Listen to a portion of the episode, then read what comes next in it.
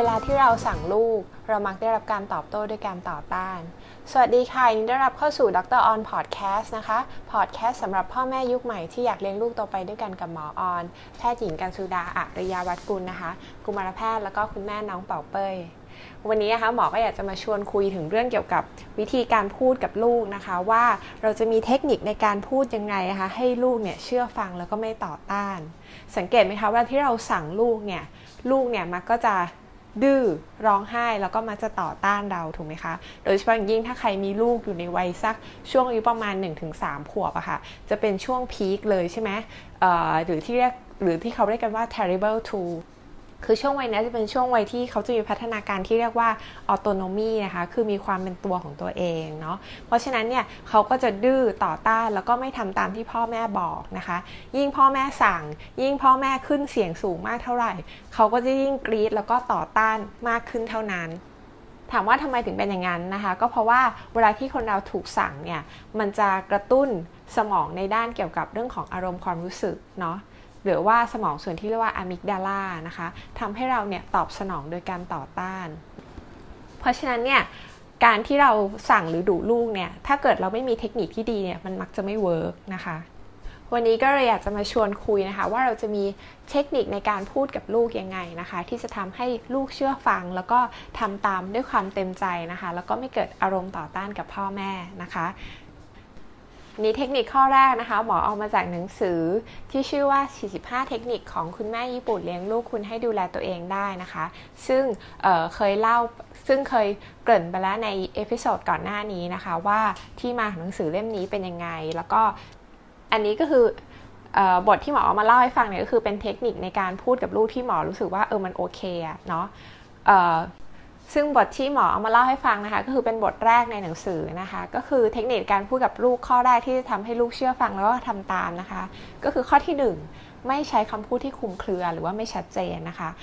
ถามว่าคำพูดที่คลุมเครือและไม่ชัดเจนเนี่ยเป็นยังไงนะคะ ยกตัวอย่างนะคะ เราจะเคยพูดประโยคเหล่านี้เนาะ อย่างเช่น นั่งให้มันดีๆหน่อยสิลูกใช่ไหมหรือเรียบร้อยหน่อยสิคะทำไมหนูยุกยิกอย่างนี้เนาะหรืออย่าเสียมารยาทสิอะไรเงี้ยเป็นต้นนะคะ คือถามว่าเราเป็นผู้ใหญ่เราฟังเราอาจจะเข้าใจในความหมายเนาะว่าก็นั่งให้มันดีๆหน่อยสิอะไรอย่างงี้ใช่ไหมแต่เด็กอะไม่เข้าใจนะคะว่าว่านั่งให้มันดีๆมันคืออะไรนึกออกไหม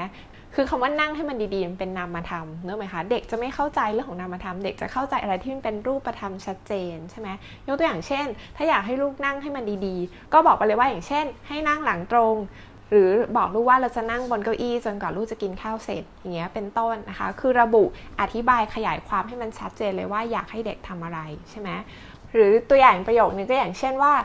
เราอยากให้ลูกเก็บของให้เรียบร้อยถูกไหมคะคำว่าเรียบร้อยคือยังไงเนี่ยเด็กไม่เข้าใจใช่ไหมคะก็จะต้องบอกขยายความไปว่าอ่าเก็บหนังสือลงในกล่องนี้นะลูกนะส่วนของเล่นเนี่ยเอาไปใส่ในตะกร้านู้นเป็นต้นนะคะนะหรือถ้าเป็นเด็กโตขึ้นมาหน่อยอะไรเงี้ยคะสมมุติว่าลูกไม่สบายแล้วไม่อยากกินยาใช่ไหมบางทีเราจะเผลอพูดกับลูกว่า ถ้าไม่กินยาแล้วลูกจะไม่ดีขึ้นนะ อะไรอย่างเงี้ยเนาะ ให้ลองเปลี่ยนเป็นประโยคที่ว่า พอลูกกินยาแล้วจะทำให้ลูกแข็งแรงดีขึ้นนะพรุ่งนี้คุณพ่อจะได้พาไปเที่ยวได้อะไรเงี้ยเป็นต้นนะคะนะอ่าหรืออีกสถานการณ์หนึ่งที่เจอบ่อยๆเนาะสมมุติว่าเวลาออกไปข้างนอกอย่างเงี้ยแล้วลูกก็จะแบบชอบวิ่งไปเลยใช่ไหมโดยที่แบบเราไม่ทันได้จับอะไรเงี้ยนะคะ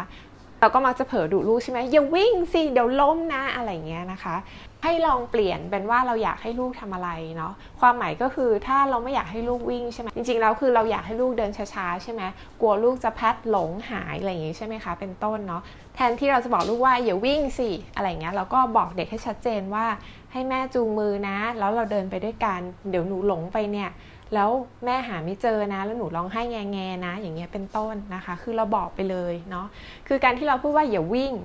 ลองคิดภาพในหัวนะ เวลาเราพูดว่าอย่าวิ่งเนี่ย ในภาพเราคืออะไรคะภาพในหัวเราคือการวิ่งถูกไหมคะเด็กก็เหมือนกันค่ะเวลาที่พูดว่าอย่าวิ่งเขาถึงวิ่งถูกไหมมันก็เลยเป็นเหตุผลที่ว่าเวลาเราพูดว่าอย่าวิ่งเนี่ยเด็กถึงมักจะต่อต้านด้วยการวิ่งถูกไหม อันนี้ก็คือเป็นเทคนิคข้อแรกนะคะ ก็คือ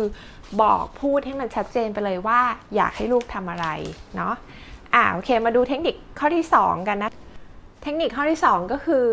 ใช้การตั้งคำถามอะค่ะเพื่อเป็นการกระตุ้นหรือฝึกให้ลูกได้คิดนะคะ การที่เราใช้เทคนิคนี้เนี่ยมันจะทำให้ลูกรู้สึกว่าเขาไม่ถูกสั่งเนาะ ยกตัวอย่างเช่น เราไม่อยากให้ลูกเล่นของเล่นอะไรเงี้ยตอนกินข้าวใช่ไหมเราอยากจะให้ลูกเนี่ยกินข้าวอย่างเดียวอะไรอย่างงี้ใช่ไหมคะถ้าเกิดเป็นพ่อแม่ทั่วไปใช่ไหมก็จะสั่งว่าเออเล่นของเล่นตอนกินข้าวไม่ได้นะ เอาไปเก็บเดี๋ยวนี้อะไรเงี้ยนะคะ อาจจะมีการดุเสียงดังอะไรเงี้ยเนาะ ซึ่งลูกอาจจะเชื่อฟังและทำตามนะคะ แต่ว่าทำตามไปเนี่ยก็ด้วยความที่ว่ากลัวถูกไหมเพราะว่าพ่อแม่ในดุเสียงดังใช่ไหมคะ แล้วสังเกตไหมคะว่าหลังจากนั้นเนี่ยลูกก็จะกลับมาทำพฤติกรรมนั้นอะซ้ำๆอีกใช่ไหมทำให้เราเนี่ยจะต้องพูดแบบเปรียบประแฉซ้ำแล้วซ้ำอีกใช่ไหมคะ เพราะลูกไม่เข้าใจถึงเหตุผลจริง ๆ ว่าทำไมถึงไม่ควรทำสิ่งนี้ คือลูกหยุดพฤติกรรม ก็เพราะว่าลูกกลัวใช่ไหมเพราะฉะนั้นก็คือลองเปลี่ยนใหม่อะค่ะโดยการเทคนิคเรื่องของการตั้งคำถามเข้ามาช่วยนะคะยกตัวอย่างเช่นสถานการณ์นี้เนาะก็คือ เรากำลังจะกินข้าวใช่ไหมแล้วลูกเนี่ยเอาของเล่นมาเล่นนะคะ คุณแม่ก็อาจจะลองพูดกระตุ้นให้ลูกคิดนะคะ ยกตัวอย่างเช่นว่าออตอนนี้เรากินข้าวกันอยู่นะลูก เราควรทำยังไงกับของเล่นดีนะ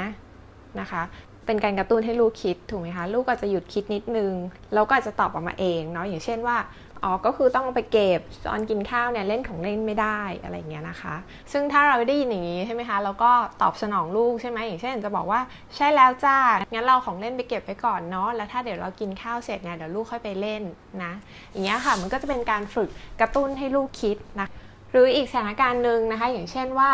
ลูกแบบ ชอบไปกระโดดในที่ที่ไม่ควรกระโดดใช่ไหมอย่างเช่นไปกระโดดบนโซฟาหรือไปกระโดดอะไรบนที่สูงๆที่มันอันตรายอะไรเงี้ยนะคะ เราก็มาจะตะโกนใช่ไหมหรือว่าห้ามลูกด้วยน้ำเสียงที่มันแบบดุแล้วก็ตกใจใช่ไหมคะเพราะว่าเราว่ากลัวอันตรายที่จะเกิดขึ้นกับลูกใช่ไหมคะอย่างเช่นว่าลงมาเดี๋ยวนี้นะลูกห้ามกระโดดอย่ากระโดดบนนั้นเดี๋ยวตกลงมานะ อะไรเงี้ยเนาะซึ่งส่วนใหญ่เราก็มักจะไม่ได้ผลใช่ไหมคะลูกก็ยังกระโดดต่อไปอะไรเงี้ยเนาะก็ลองอาจจะเปลี่ยนมาเป็นพูดกับลูกว่ากระตุ้นให้ลูกคิดเนาะอาจจะถามลูกว่า หนูว่าโซฟานี้เอาไว้ทำอะไรนะลูกเนาะ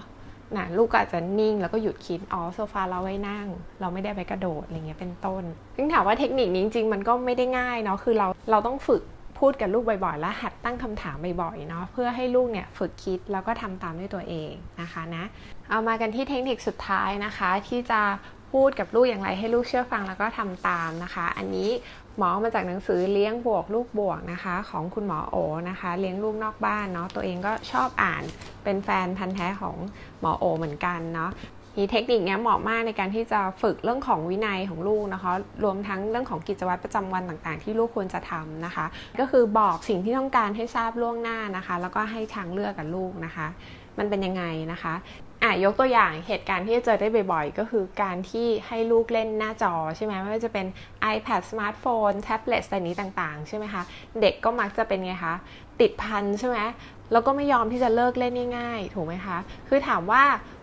หน้าจอเนี่ยจริงๆ ให้เด็กใช้ได้ใช่ไหมสำหรับเด็กอายุ 2 ปีขึ้นไปเนาะไม่เกิน 1 ชั่วโมงถูกไหมคะคือพ่อแม่เนี่ยจะต้อง limit เรื่องของเวลาแล้วก็ limit เรื่องของ content ที่จะให้ลูกดูถูกไหม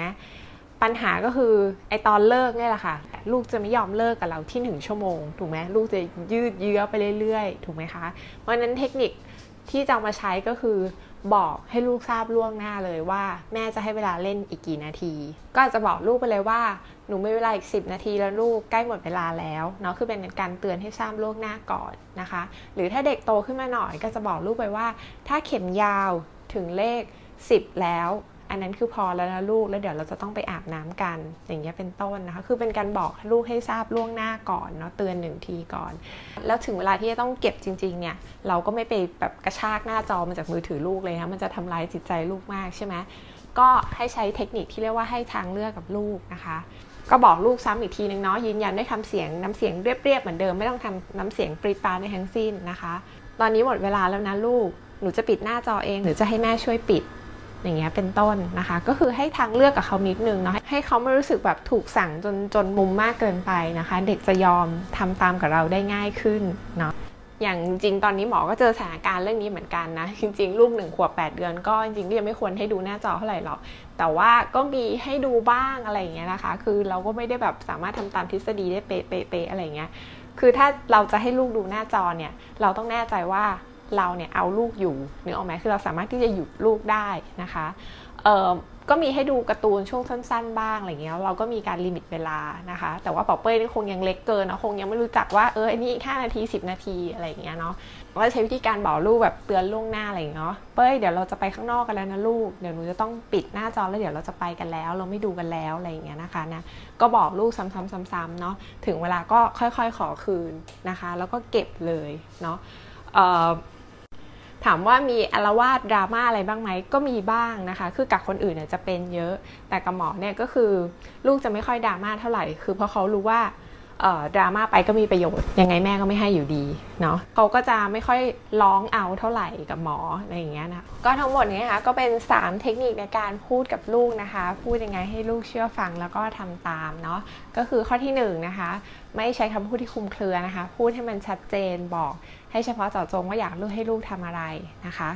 ข้อที่ 2 ก็คือแทนที่จะใช้คำสั่งนะคะ ก็เปลี่ยนเป็นการตั้งคำถามเพื่อที่จะฝึกกระตุ้นให้ลูกคิดนะคะ แล้วก็ข้อสุดท้ายก็คือ บอกลูกให้ทราบล่วงหน้านะคะ แล้วก็ให้ทางเรื่องกับลูกนะคะก็หวังว่าน่าจะมีประโยชน์นะคะ กับพ่อแม่ที่มีลูกอยู่ในวัย terrible to เหมือนกันนะคะลองเอาไปปรับใช้ดูนะคะ แล้วเขียน inbox มาเล่าเรื่องราวให้ฟังกันบ้างก็ได้นะคะ ที่เพจเลี้ยงลูกโตไปด้วยกันกับหมอออนนะคะ รออ่านเรื่องราวดีๆ จากคุณพ่อคุณแม่ทุกท่านอยู่นะคะสำหรับพอดแคสต์นี้ลาไปก่อน สวัสดีค่ะ